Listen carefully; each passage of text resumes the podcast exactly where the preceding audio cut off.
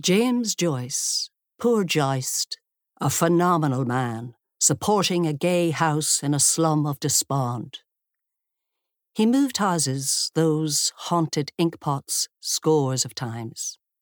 His father before him had often moved house, and for an identical reason impecunity. His name derived from the Latin and meant joy, but at times he thought himself joyless.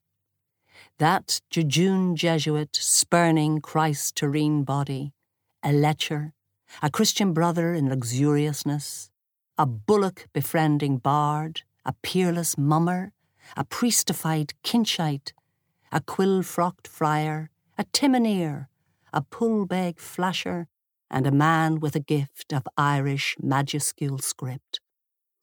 He shared with Robert Burton a fascination and a curiosity about women's apparel.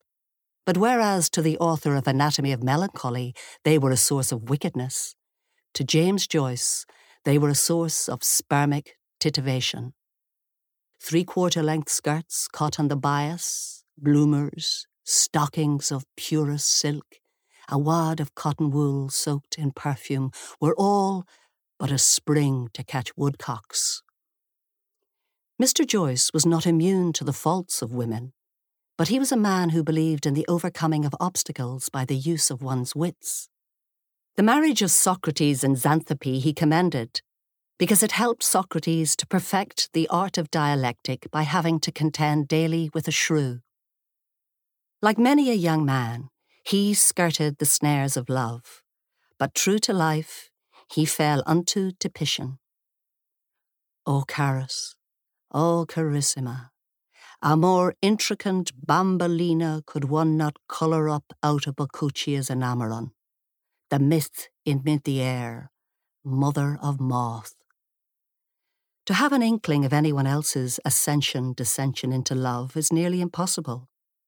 But to understand James Joyce's is dazzling, daunting, metamorphosing, and imponderable. Here there is no truck with pots and pans, no normality. There is at once a reality weird in its searchingness, and a transformation wherein women are put on pedestals for litanies, opals and pearls, warm lights, broken music. The molecules of the body shuttling to and fro as the artist in the man weaves and unweaves woman's image, and the man in the artist desecrates and considers the stains on her drawers, forever mingling the genitalia and the transubstantial. He carried a miniature pair of women's drawers in his pocket, but unaccountably lost them one day, just as Leopold Bloom might have done.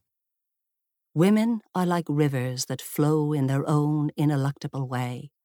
Chatter, chatter, tease for him, toes for him, toss for him, exultance, idiosyncrasy, consummation. A ravelled mind giving values, dimensions, and properties that do not exist except in the dreamer's desire for the impossible. Practical though he was in his delineation of the human anatomy, and in his description of the air, the streets, and the shop fronts of his native Dublin, it is nevertheless impossible to decide what was real and what was figment. Admitting to being phenomenally egotistical and unused to compromise, nevertheless, he fell in love. We know that he and the future Mrs. Joyce eloped from Ireland, lived permanently in rented rooms, were hounded by debt, and that Mrs. Joyce did not read much and did not care to cook. She bore the same name as the barnacle goose which he took to be an augury. He liked wild geese, gannets, and migratories. The auguries that birds brought were succor associational. Their actual marriage did not take place until 23 years later, and then it was a tame twilight event in a registry office, embarked upon for practical reasons so that their children could inherit his estate. But love, as Joyce would say, does not gallop on the rice course of matrimony. For a long time they were fondly affianced. Pillowed on my coat, she had her hair, earwigs in the heather scrub, my hand under her nape. You'll toss me all. Oh, wonder,